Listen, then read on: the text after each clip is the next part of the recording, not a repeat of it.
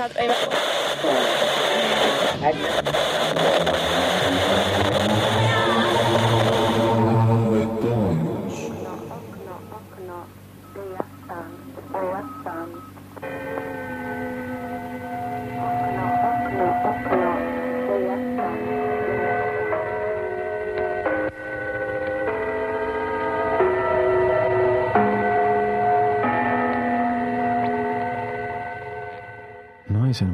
Näkyy kuuta vasten.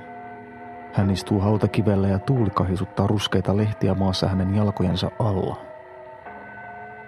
Ilma on kylmä.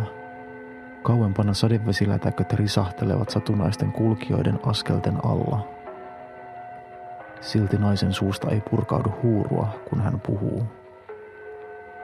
Piileskelet pienen matkan päässä ja katselet tuota outoa näkyä – Naisen huulet liikkuvat, mutta sanoista on vaikea saada selvää. Et ole edes varma, onko se kieltä, jota ymmärrät. Puuskaansa tuuli pelmauttaa naisen tukkaa hänen kasvojensa eteen. Yhtäkkiä ymmärrät, että nainen puhuu sinulle. Hän kertoo tarinaa ihmisestä, joka piilottelee samaan aikaan uteliaana ja peloissaan hautakiven takana. Et ollut olemassa vielä äsken. Nainen loitsi sinut olemaan.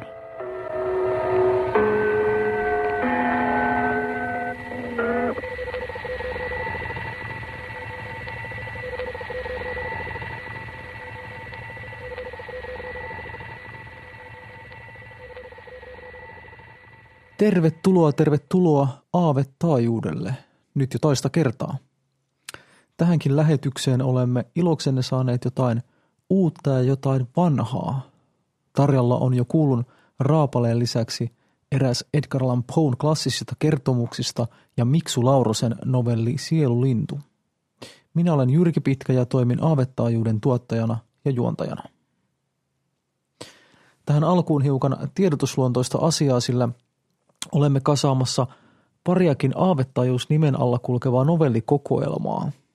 Toinen koostuu okkulttisista etsivätarinoista ja toinen ehdasta splatterpunkista.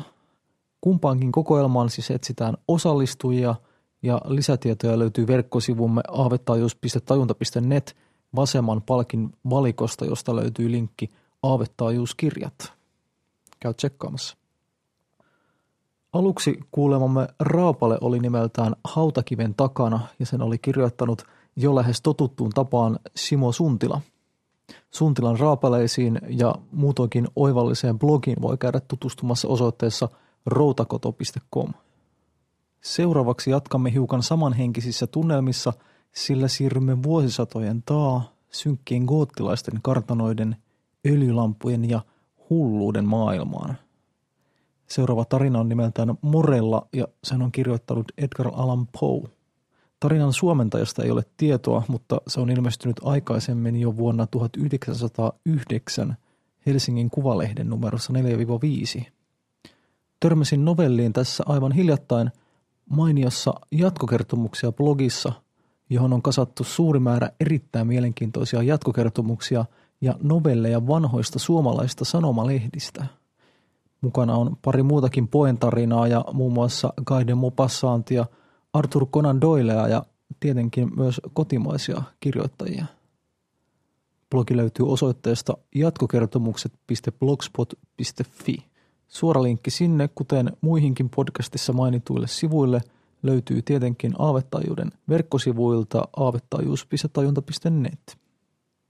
Mutta nyt, pitemmittä puheitta, Morellan pariin.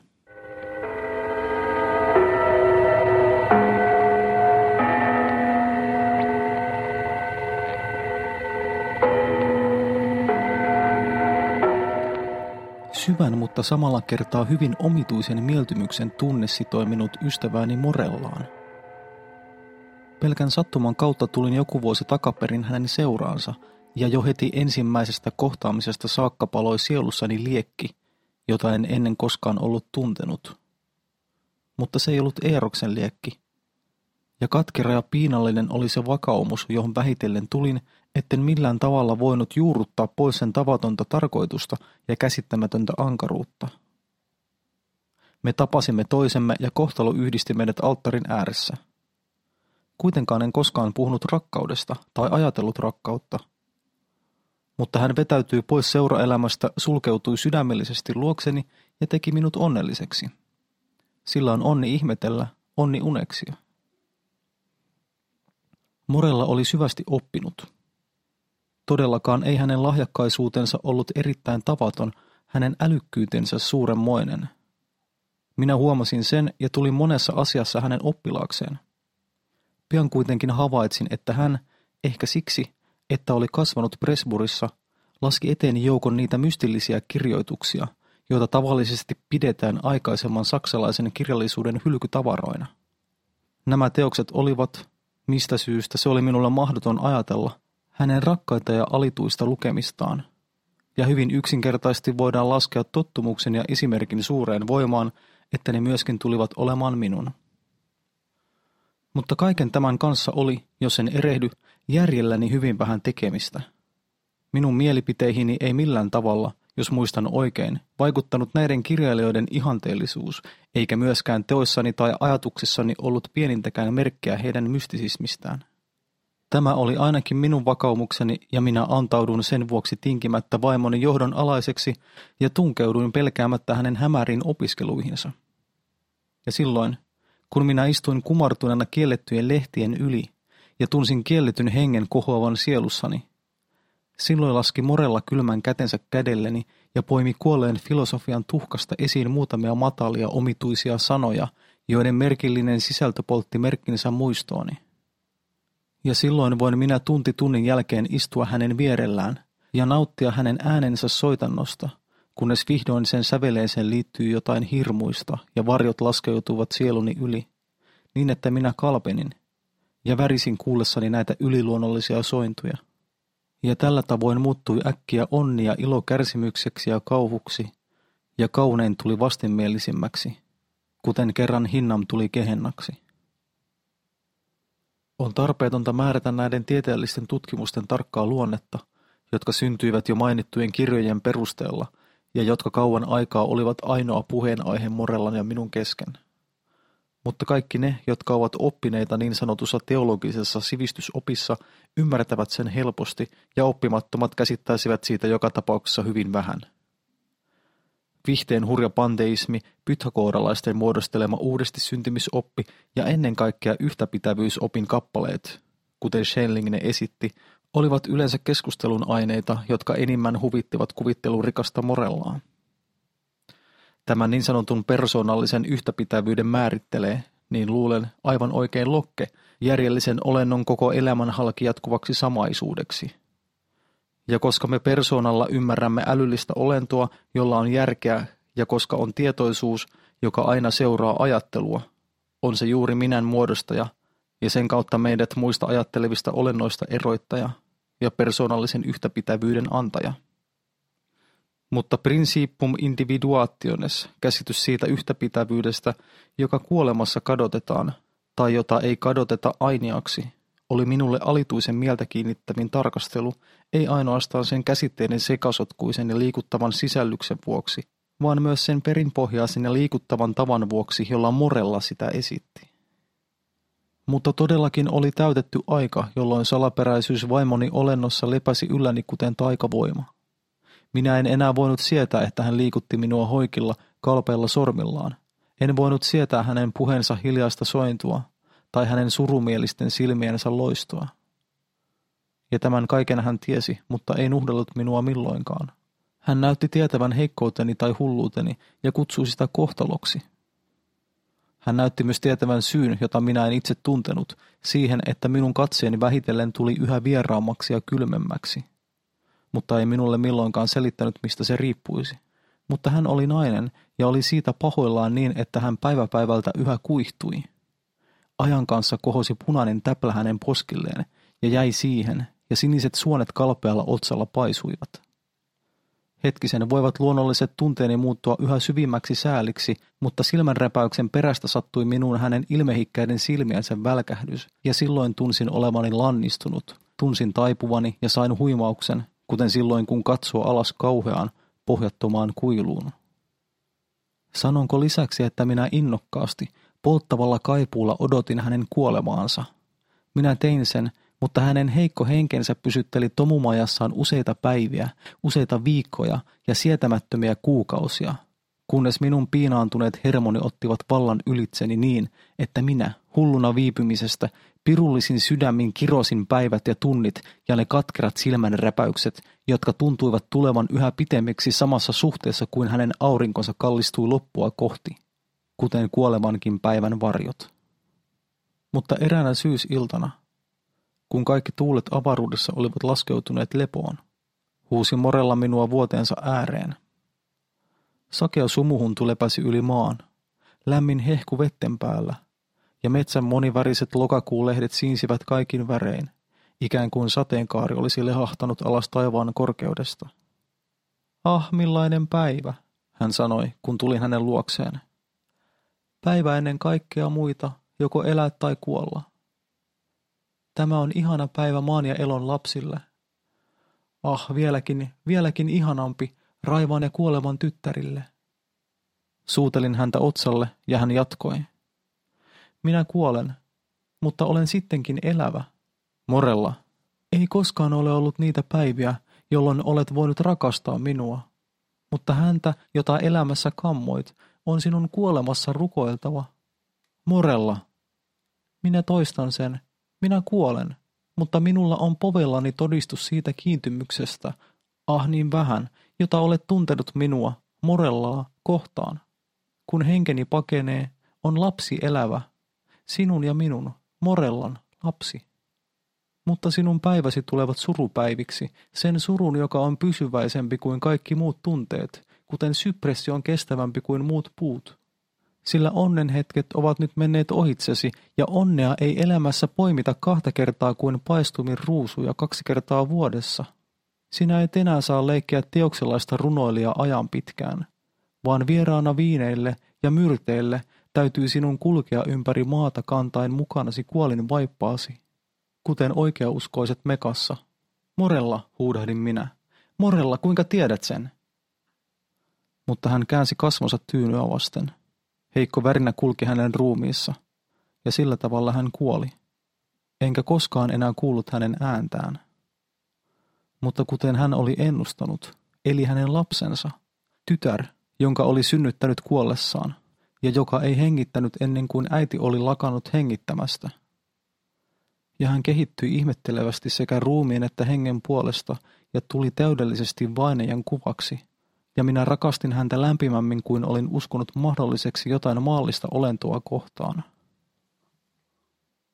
Mutta ei viipynyt pitkää aikaa, ennen kuin tämä puhdas rakkauden taivas tummeni, ja syvä jännitys Kauhu ja kalvavat huolet kiidettivät esiin raskaita pilviä. Olen jo sanonut, että lapsi kehittyy ihmeteltävästi ruumiin ja sielun puolesta. Niin, tavaton oli tosiaan hänen ruumiillinen kasvamisensa. Mutta kauheat, oi kauheat olivat ne ajatukset, jotka syöksyivät ylitseni seuratessani hänen henkistä kehitystään. Voiko olla muuten, kun minä joka päivä lapsen käsityksessä huomasin täysikasvuisen naisen ajatuksia – kun kokemuksen opetukset tulivat lapsen huulilta, ja kun minä joka hetki näin kypsyyden viisauden tai intohimot hehkuvan hänen tutkivassa katseessaan. Kun kaikki tämä, sanon minä, selveni kauhistuneelle aisteilleni, ja kun en enää sitä voinut itseltäni salata ja tukahduttaa, vaikka vapisin joka silmäyksellä, onko silloin ihmettä, että minua kauhistutti muisto haudassa lepäävän Morellan hirmuisista mielikuvista ja kuulumattomista opeista?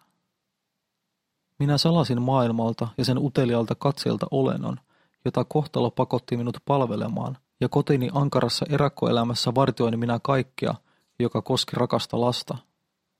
Ja vuosien vieriessä, ja päivä päivältä tarkkaavasti katsellessani hänen pyhiin, lempeihin, kaunopuheisiin kasvoihinsa ja hänen kehittyneeseen ruumiiseensa, huomasin päivä päivältä uusia yhtäläisyyksiä lapsen ja surun runteleman äitivaaniansa välillä – ja tunti tunnilta tulivat nämä yhtäläisyyden varjot yhä tummemmiksi ja täydellisemmiksi. Yhä enemmän selviksi, hirveiksi ja kauheiksi katsoa. Voin kestää sen, että hänen hymyilynsä oli kuten äidillään, mutta minä vapisin, kun minä sittemmin huomasin, että se oli täysin yhtäläinen.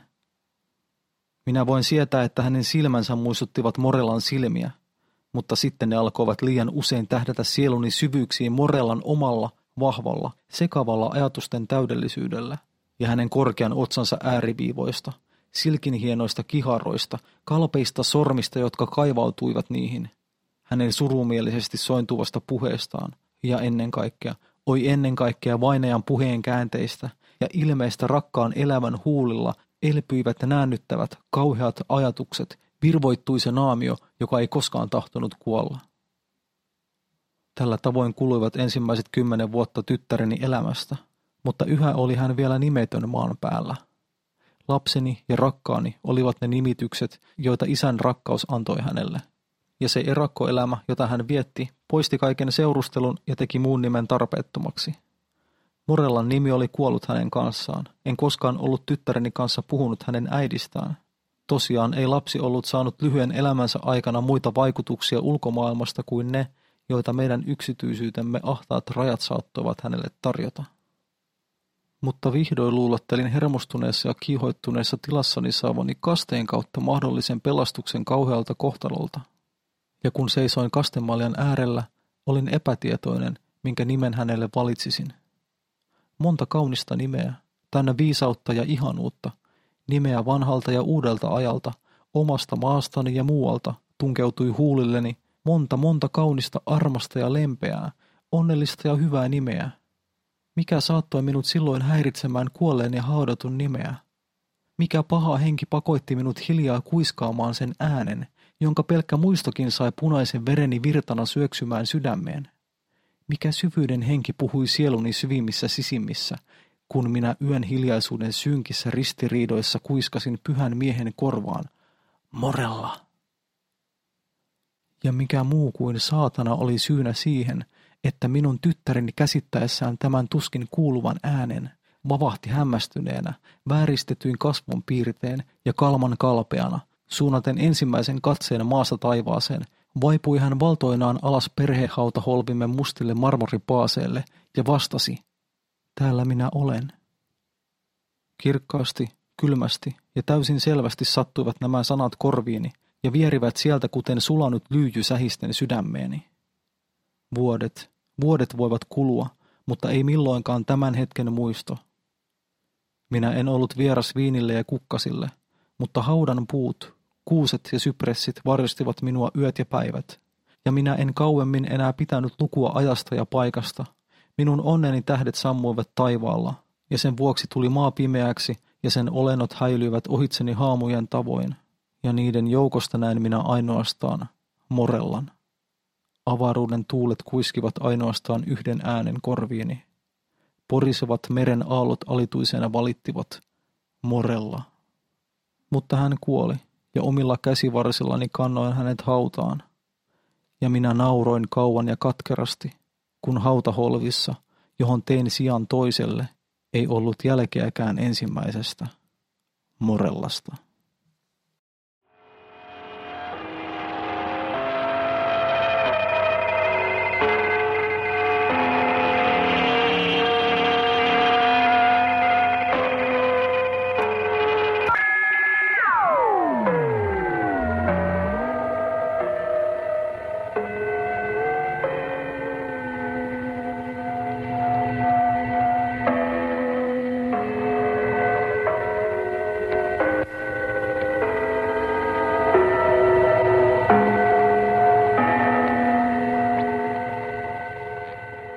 Siinäpä vasta näppärä ja opettavainen tarina saksalaisen filosofian vaaroista. Seuraavaksi siirrymme ihan kotimaan kamaralle, sillä vuorossa on Miksu Laurosen kirjoittama Sielulintu. Tämä novelli jatkaa Laurosen suomalaisesta kansanperinteistä vaikutteita saavien fantasiakertomusten sarjaa, jossa sokea shamaani Kontiainen kertaa kylässä toiseen ja ratkoo pulmia. Kontiainen on salaperäinen hahmo, toisaalta vajavainen, toisaalta paljon tavallista ihmistä voimakkaampi. Lauronen kertoo olleensa pitkään kiinnostunut Suomen muinaishistoriasta ja kun hän päätti kokeilla dekkaria formaattina, kehitteli hän päähenkilön, joka ratkoisi rikoksia ajassa ja paikassa, jossa hänen tietääkseen ei vielä dekkareita ollut. Ja mikä olisikaan sen parempi kuin maamyyrä, nuuskia, jonka näkö on lähes olematon. Jokainen arvonsa tunteva tietäjä tarvitsee rinnalleen henkieläimen, ja tässä tapauksessa se on varis. Henkieläimenä varis on arvaamaton sen suhde kontiaiseen, kun pysyy arvoituksena tarinan ajan. Ensimmäinen kontiaistarina on julkaistu URSn kultakuoriaislehden viidennessä numerossa. Lehti on digitaalinen ja ladattavissa ilmaisiksi. Linkki löytyy jälleen aavittaajuuden nettisivuilta. Kannattaa käydä vilkaisemassa, sillä siellä on paljon mielenkiintoisia novelleja, muun muassa allekirjoittaneen yksi lyhyt juttu sieltä löytyy. Sielulintu-novellin lukee meille Janne Nahkuri.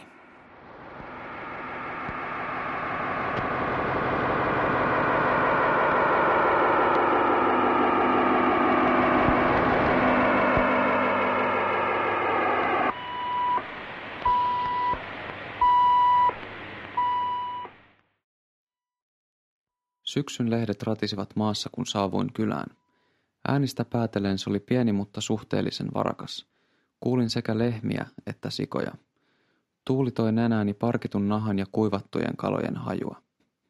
Astelin rohkeasti lähemmäs. Paris lekutteli vähän matkan päässä varuillaan.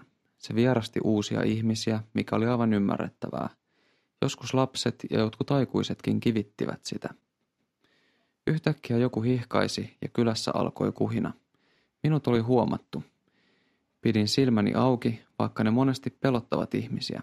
Tällä kertaa niin ei käynyt. Muukalainen, käy istumaan, joku sanoi ja ohjasi minut kivelle. Istahdin alas. Minulle tuotiin vettä ja leipää. Otin ne mielihyvin vastaan. Minulla oli nälkä ja jano. Edellisestä kylästä oli viiden päivän kävelymatka – Eväni olivat loppuneet eilen.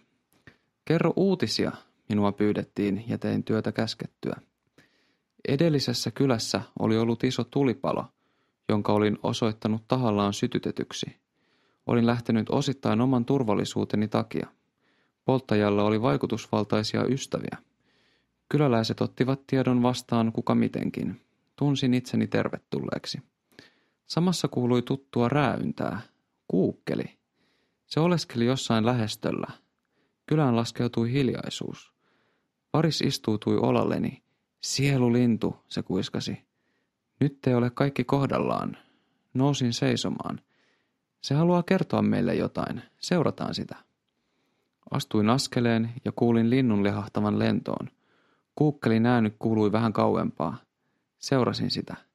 Vierailni kulkivat kahdet askeleet. Joku muukin oli tajunnut, mistä on kysymys. Kulimme syvemmälle metsään. Tuuli yltyi ja toi lehtiä kasvoillemme. Sielulinnun ääni opasti meitä hitaasti, mutta varmasti. Varis irtautui taas. Se ei varmaankin kaartelemaan lähistölle. Etenimme seuralaisteni kanssa ääneti. Kukaan ei halunnut sanoa mitään. Lopulta pysähdyimme. Kuuntelin. Tuuli kertoi meidän olevan aukion reunassa. Turo, sanoi ääni vieressäni. Turo! Kuulin juoksuaskelet, sitten toiset. Harpoin rauhallisesti perässä. Alkoi kuulua nyyhkimistä. Saavutin muut ja polvistuin. Ojensin käteni. Maassa makasi ruumis. Tunnustelin tarkemmin. Se oli ollut kuolleena vasta vähän aikaa. Kertokaa minulle, mitä näette, kysyin mukaan tulleelta. Hetken oli hiljaista. Se on Turo, sanoi matala ääni. Hänen kasvonsa ovat ihan mustat. Ja kieli on ulkona ja turvonnut, eikö? Kyllä. Hänet on kuristettu, totesin. Mitä Turo täällä teki? Hän oli metsällä kaukomielen ja hukan kanssa, sanoi toinen vähän korkeampi ääni. Molemmat seuralaiseni olivat miehiä. Missä he ovat, kysyin. Jokainen hetki oli nyt arvokas. Ei näy.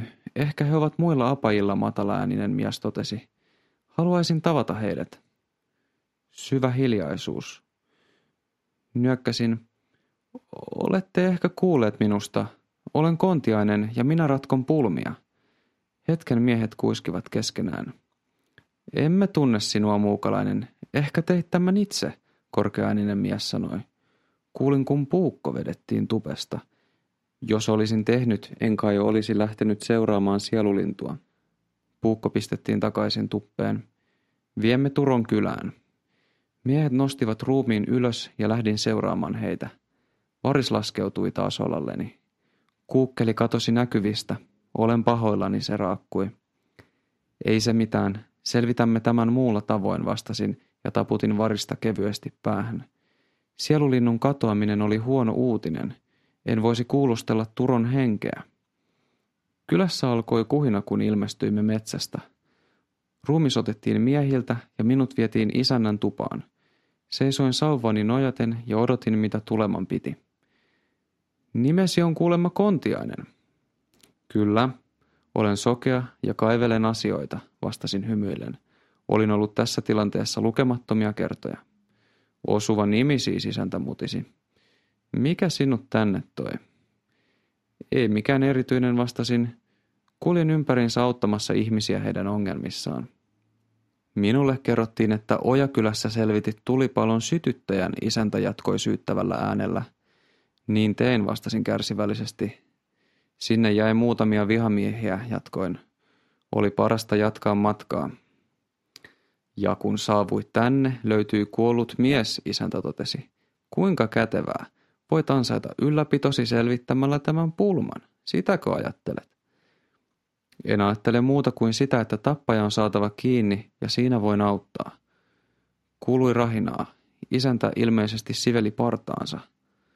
Puhut kyllä hyvin, isäntä sanoi, mutta onko se vain uhoamista? Annan sinulle kaksi päivää aikaa, sitten sinun on lähdettävä. Isäntä lopulta ilmoitti päätöksestään. Nyökkäsin ja poistuin pihalle. Varis lensi heti olkapäälleni. Ruumista ollaan jo puhdistamassa, hänet kai haudataan tänään. Meidän on siis oltava vikkeliä, vastasin. Vien minut ruumiin pesijöiden luo. Veden loiskinta kuului kauas. Turo pestiin saunalla. Laskeuduin saunakuoppaan ja yskäisin. Joku kirkaisi. Pistin silmäni kiinni. Anteeksi, että häiritsen, sanoin varovasti. Isäntä antoi minulle luvan tutkia Turon kuolemaa. Me emme tiedä mitään, sanoi vanhalta kuulostava nainen. Voi, tiedätte toki, hymyilin. Onko ruumiissa muita jälkiä kuin kuristusjäljet?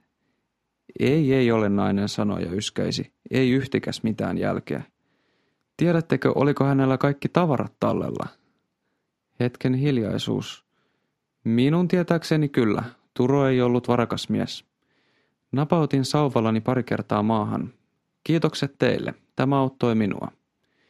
Nousin saunasta ylös ja suuntasin kulkuni keskelle kylää, josta olin alkanut saada selkeän käsityksen. Se oli rakennettu hevosenkengän muotoon.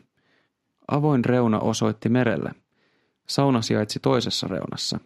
Keskellä kylää oli aukio, jolla seisovalle kivelle istahdin. Odotin, kunnes joku käveli ohi. Anteeksi, minä sanoin. Onkohan sinulla tietoa siitä, ovatko kaukomieli ja hukka palanneet metsältä? Ohikulkija tuhahti. Jos ovatkin, niin mitä se sinulle kuuluu? Isäntä on antanut minulle luvan tutkia juttua, vastasin kärsivällisesti. Arvostaisin kovasti apua. Mies sylkäisi. Siinä sinulle apua. Mutta koska isäntä kerran niin sanoo, niin autan. Molemmat ovat palanneet metsältä. Sitten askeleet poistuivat ja jäin taas yksin. Jostain kaukaa kuului puiden hakkaamista. Iso osa kylästä oli kai savotassa. Samassa kuulin askeleet, jotka kävelivät suoraan kohti. Ne pysähtyivät muutaman kyynärän päähän. Tulia tuoksui metsältä ja mullalta.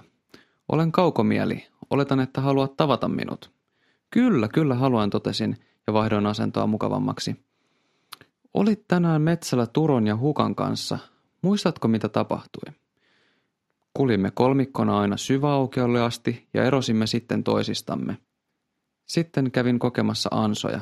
Palasin kylään ja kuulin Turon kuolleen. Olitko koko ajan yksin? Olin, kaukomieli vastasi vaisusti. Tiedän, että se kuulostaa pahalta, mutta Niki maailmassa tappaisi Turoa. Hän pelasti minut hukkumasta kaksi kesää sitten. Mietin hetken. Voinko poistua, kaukomieli kysyi. Voit. Pyytäisitkö hukan tänne? Pyydän, kaukomieli sanoi ja oli sitten poissa. Meni jonkin aikaa ja taas minua lähestyivät askeleet. Tällä kertaa tunsin turkisten hajun. Muukalainen, olen hukka. Sinulla oli kuulemma asiaa. Olit tänään metsällä Turon ja Kaukomielen kanssa. Mitä tapahtui? Lähdimme syväaukiolla eri teille, jahtasin peuroja ja onnistuin kaatamaan yhden. Kannoin sen kylään, sitä nyljetään parhaillaan. Etkä nähnyt ketään muuta? En, olin koko ajan itsekseni, se helpottaa metsästyksessä. Niin varmasti vastasin. Kuka mahtaisi haluta tappaa Turon? Ei kukaan, kuului varmanoloinen vastaus. Kaikki pitävät hänestä. Hyvä metsästäjä, hyvä kalamies, hyvä isä. Kiitos, tästä oli apua sanoin, vaikka se olikin vale. Halusin kaikkien luulevan, että edistyin. Samassa varis lehahti luokseni. Sielu lintu on tuolla vähän matkan päässä. Opasta minut sinne, sanoin väsyneenä. Varis johdatti minut metsään. Kuulin kuukkelin äänen kaiken muun yli. Etenin varovasti. Se ei liiku minnekään, Varis sanoi. Se haluaa tulla löydetyksi. Miksei se tehnyt niin aikaisemmin, manasin, kun lopulta päädyin sielulinnun puunalle. Istahdin kostealle mättäälle. Otin esiin rumpuni. Kopautin sitä kerran. Kuukkeli pysyi paikallaan. Aloin varovasti rummuttaa. Rytmi vei minut mukanaan. Lankesin loveen helposti. Turon henki oli kuin liekki hiiloksessa. Se seisoi edessäni komeana ja levottomana. Näin ympärilläni tukun metsän henkiä. Ne olivat voimakkaita ja valppaita. Minua tarkkailtiin tiiviisti. Toivoin, ettei varis tulisi säikyttelemään meitä. Turon henki kumarsi minulle. Arvon muukalainen, tervehdys. Moni täällä tietää sinut. Onko se hyvä vai huono asia, kysyin. Henki naurahti. En tiedä vielä, Turo totesi ja osoitti minua sormellaan. Kerro sinä. Hymyilin. Yritin näyttää mahdollisimman isolta. Epäonnistuin surkeasti. Kerro minulle, mitä syväaukiolla tapahtui. Turon henki leijaili ympärilläni kuin näkymättömän jänteen päässä. Se vilkuili välillä varista, joka istuskeli puussa. Lopulta Turo avasi suunsa. Menimme sinne kaikki kolme. Hukka, Kaukomieli ja minä. Sovimme tapaavamme myöhemmin. Sitten hukkaa Kaukomieli lähtivät omille teilleen. Kumarruin kohentamaan kenkiäni, joku tarttui kurkkuuni. Yritin turhaan kamppailla. Kaikki oli ohi nopeasti. En koskaan nähnyt surmaajaani. Enempää en voi auttaa, olen pahoillani. Et siis kuullut, etkä nähnyt mitään. En, en yhtään mitään, Turo kuulosti ärsyntyneeltä. Ja nyt pelkäät, että tappaja murhaa perheesi, eikö totta? Kovasti. Seurasi vaivaantunut hiljaisuus. Minä rikoin jään. Perheesi on turvassa. Syyllinen jää kiinni tuota pikaa. Onko jotain muuta, mitä haluaisit kertoa meille? Henki epäröi silmänräpäyksen. Ei, ei mitään. Mutta jos epäonnistut, tulen hakemaan sinut. Sitten se oli poissa. Irtauduin henkimaailmasta. Päässä oli enemmän kysymyksiä kuin sinne mennessä.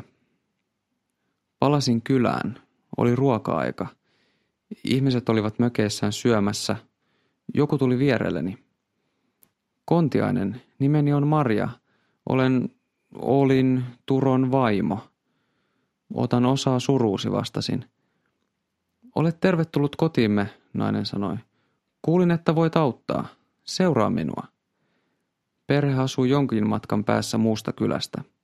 Varo, ovi on matala, Marja sanoi, kun olimme astumassa sisään. Tuvasta kuului ääniä. Lapset. Äitimme, kuului tytön ääni. Se huupani olemattomiin, kun astuin sisään. Pistin taas silmäni kiinni. Varis lensi katon reunalle. Hyvä, että lintu oli lähellä. Minulla oli paha aavistus. Tässä on Kaisla, Marja esitteli tyttärensä, ja tässä Petäjä, he ovat kaksosia. Kumarsin hymyhuulillani, otin laukustani esiin pihkaa, ojensin sitä eteenpäin. Joku sieppasi sen kädestäni. Minut ohjattiin penkille. Sain eteni kulhollisen keitettyä ahventa ja ohraa. Minulla olikin jo nälkä. Söin vaiti, odotin Marjan tekevän aloitteen. Äiti sanoi, että tiedät mitä isälle tapahtui, Petäjä kysyi yhtäkkiä. En vielä, mutta otan siitä selvää, totesin. Sen minä osaan. Kun kasvan isoksi, minustakin tulee tietäjä, Petäjä sanoi. Nyökkäsin. Se on pitkä tie. En minä pelkää. Et varmasti. Jatkoin syömistä. Äiti ja lapset söivät myös. Lopulta Marja pääsi asiaan. Kärsikö Turo? Ei kärsinyt. Kuolema oli nopea. Hienoa, Marja sanoi vaisusti. Tämä ei ollut helppoa. Minun on pakko kysyä sinulta muutamia asioita. Kysy, Marjan ääni värisi hiukan. Onko miehesi suututtanut ketään viime aikoina?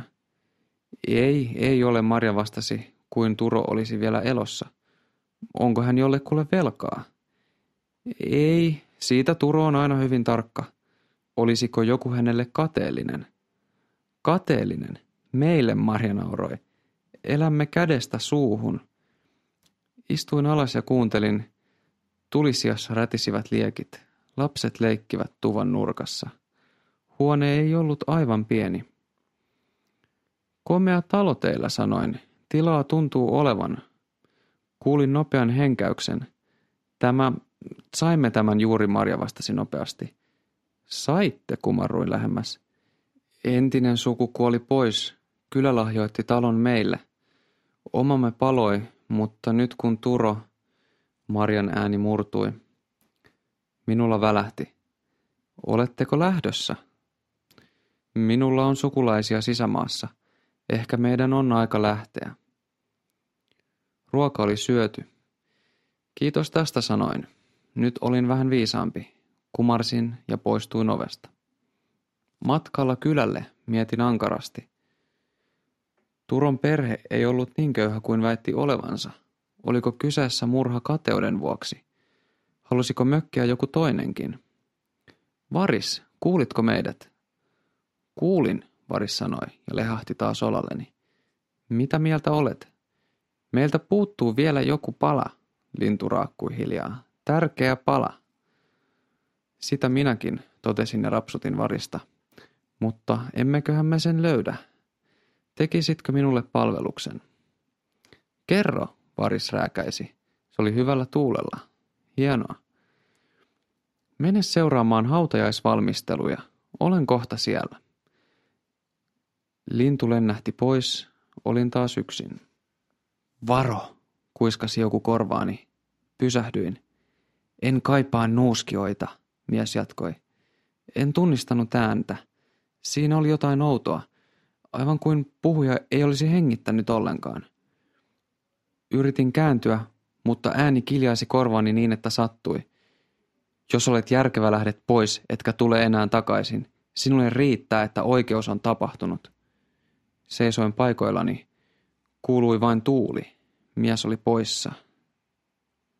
Menin saunalle. Valmistelut jatkuivat tyhä. Työ hiljeni. Varis oli jossain lähistöllä. Päivää taas, tunnustelin kepillä jäätä. Tunsin oloni epämukavaksi. Päivää, vastasi sama ääni, joka täällä oli ollut aikaisemminkin. Yritin etsiä istumapaikkaa. Turhaan jäin nojaamaan sauvaani. Turo kai haudataan tänään. Niin haudataan, vanha nainen sanoi. Mitä hänen tavaroilleen tapahtuu? Ne annetaan perheelle. Oliko tavaroita paljon? Ei oikeastaan. Vaatteet, jousia nuoli, puukko, tuohikontti, sormus. Sormus? Minulle työnnettiin käteen jotakin. Painosta päätellen se oli rautaa. Sormus oli kapea. Sitä koristi hylkeen muotoinen kivi. Hieno sormus sanoin ja annoin sen takaisin. Niitä tehdään naapurikylässä. Mistä hän Turosen on saanut? Kysy hänen leskeltään, vanhus vastasi. Minä kysyn, hymähdin ja lähdin liikkeelle. Minä kysyn. Palasin Marjan talolle ja koputin oveen. Meni jonkin aikaa ennen kuin ovi avattiin. Minulla on vielä asiaa. Tule sisään, Marja töksäytti. Astuin porstuaan. Lapset olivat tuvassa – Istuin penkille ja asetin sauvan viereeni lattialle. Turolla oli kuollessaan sormus, jossa oli hylkeenmuotoinen kivi. Mistä hän sen oli saanut?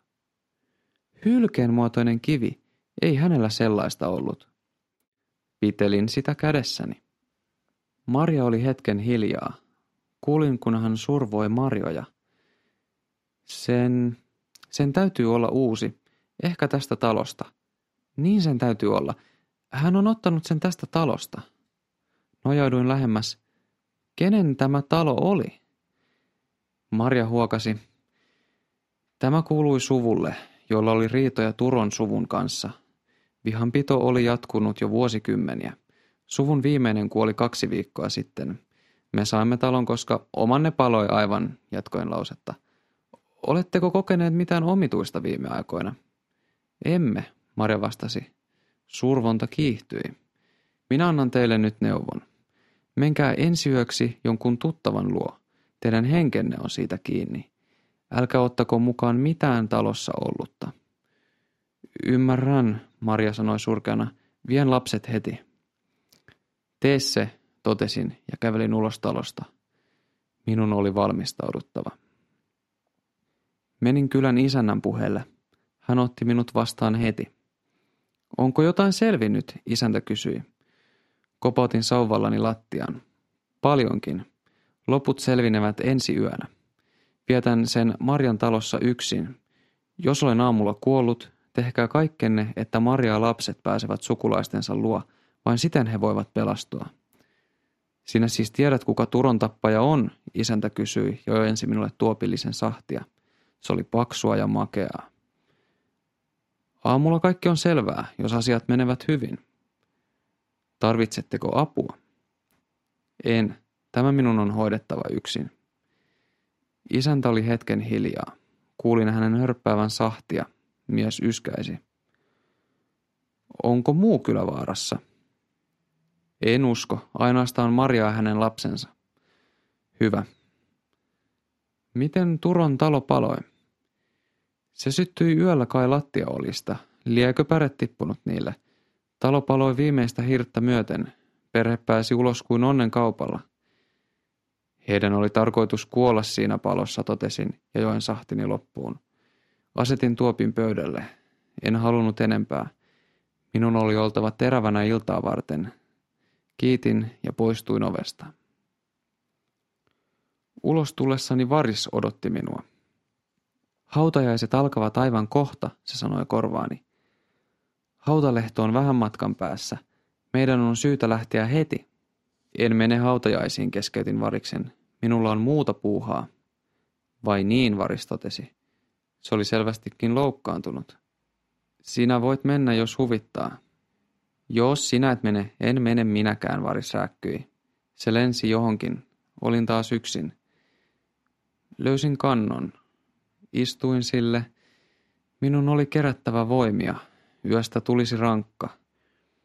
Ojentelin jäseniäni. Paikat ratisivat kuin riite. Nousin ylös ja hengitin syvään syysilmaa. Se haisi pihlaan marjoilta ja mädältä. Kuulin tuulen ulvovan puissa. Minulle tuli kylmä, suunnattoman kylmä. Palasin takaisin kylään. Se oli aivan tyhjä. Kaikki olivat hautajaisissa. Varis, huusin. Varis, tarvitsen apuasi. Olen täällä, Varis vastasi jostain puunlatvasta. Viittasin sitä tulemaan lähemmäksi. Se lehahti pääni päältä. Inhosin sitä ja se tiesi sen. Tarvitsen muutaman kärpäsienen. Tänään lankean loveen oikein kunnolla. Näen jo pari. Opasta minut niiden luo. Sienet olivat juuri sopivan kokoisia. Leikkasin ne irti maasta ja pilkoin ne pieniksi paloiksi. Ne tuoksuivat juuri sopivan kypsiltä. Pistin ne vyökukkaroon. Nyt olen valmis, sanoin itsekseni. En voinut tehdä enää muuta. Menin Turon taloon. Se oli tyhjä. Maria oli totellut käskyäni. Hyvä. En kaivannut enempää vainajia. Istuin nurkkaan ja laskin sauvan eteeni. Otin esille sienet ja rumpuni.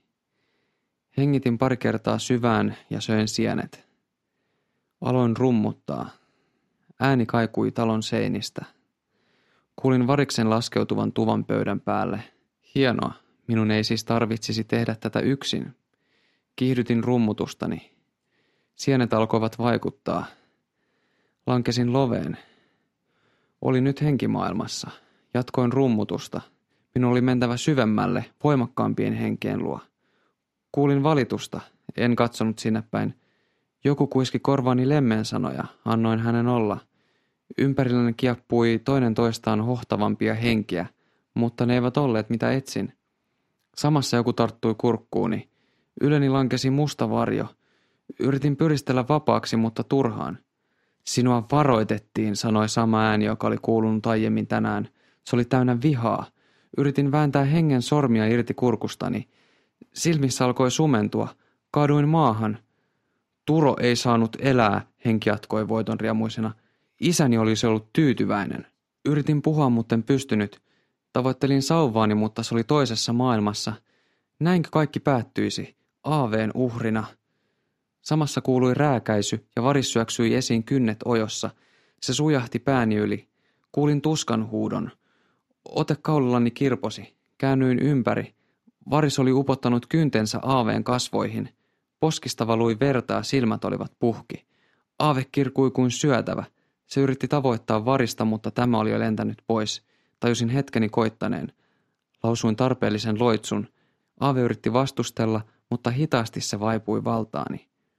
Mene pois, äläkä tule enää takaisin, komensin sitä. Aave karjasi vielä kerran, sitten se oli poissa. Lysähdin maahan. Heräsin aamulla tuvan lattialta. Oksensin. Minulla oli nälkää ja jano ja minua palelsi. Sauva ja rumpu lojuivat edessäni. Kaulaani sattui. Yritin yskiä. Se oli liian tuskallista. Konttasin kohti pöytää. Taputtelin sen pintaa. Löysin leivän kannikan sekä vähän puolukkamehoa. Nautin ne hyvällä halulla. Kuulostelin taloa. Kaikki tuntui paremmalta. Minun olisi pitänyt huomata Aave heti. Onneksi se ei ehtinyt saada isompaa vahinkoa aikaan. Varis, kutsuin. Se lehahti luokseni. Pelastit henkeni. Siitä kiitos. Olemme kai tasoissa, Varis vastasi hilpeästi. Se tuntui olevan hyvällä tuulella. Enpä ole laskenut, totesin. En minäkään, Varis sanoi ja nauroi. Menin isännän luo. Tämä oli muutaman muun kanssa poimimassa pihlajanmarjoja. Turo saa nyt levätä rauhassa, sanoin. Isäntä keskeytti poimimisen. Löysit siis syyllisen? Löysin ja karkotin hänet. Karkotit? Kaikki kyläläiset ovat tallessa. Isäntä oli ymmällään. Puhumme nyt haudan takaisista. Yksi heistä halusi kostaa Turon suvulle. Jos Turolla ei olisi ollut sormusta mukanaan, hän olisi ehkä hengissä. Aave pääsi sitä kautta hänen kimppuunsa. Ja olet varma, ettei vainoijia enää tule. Uskon niin, vastasin. Isäntä naurahti. Sepä hyvä. Olet tervetullut jäämään, kontiainen. Kylässämme on aina sinulle tilaa. Mietin hetken. Taidanpa ottaa tarjouksen vastaan. Lepo voisi tehdä minulle hyvää.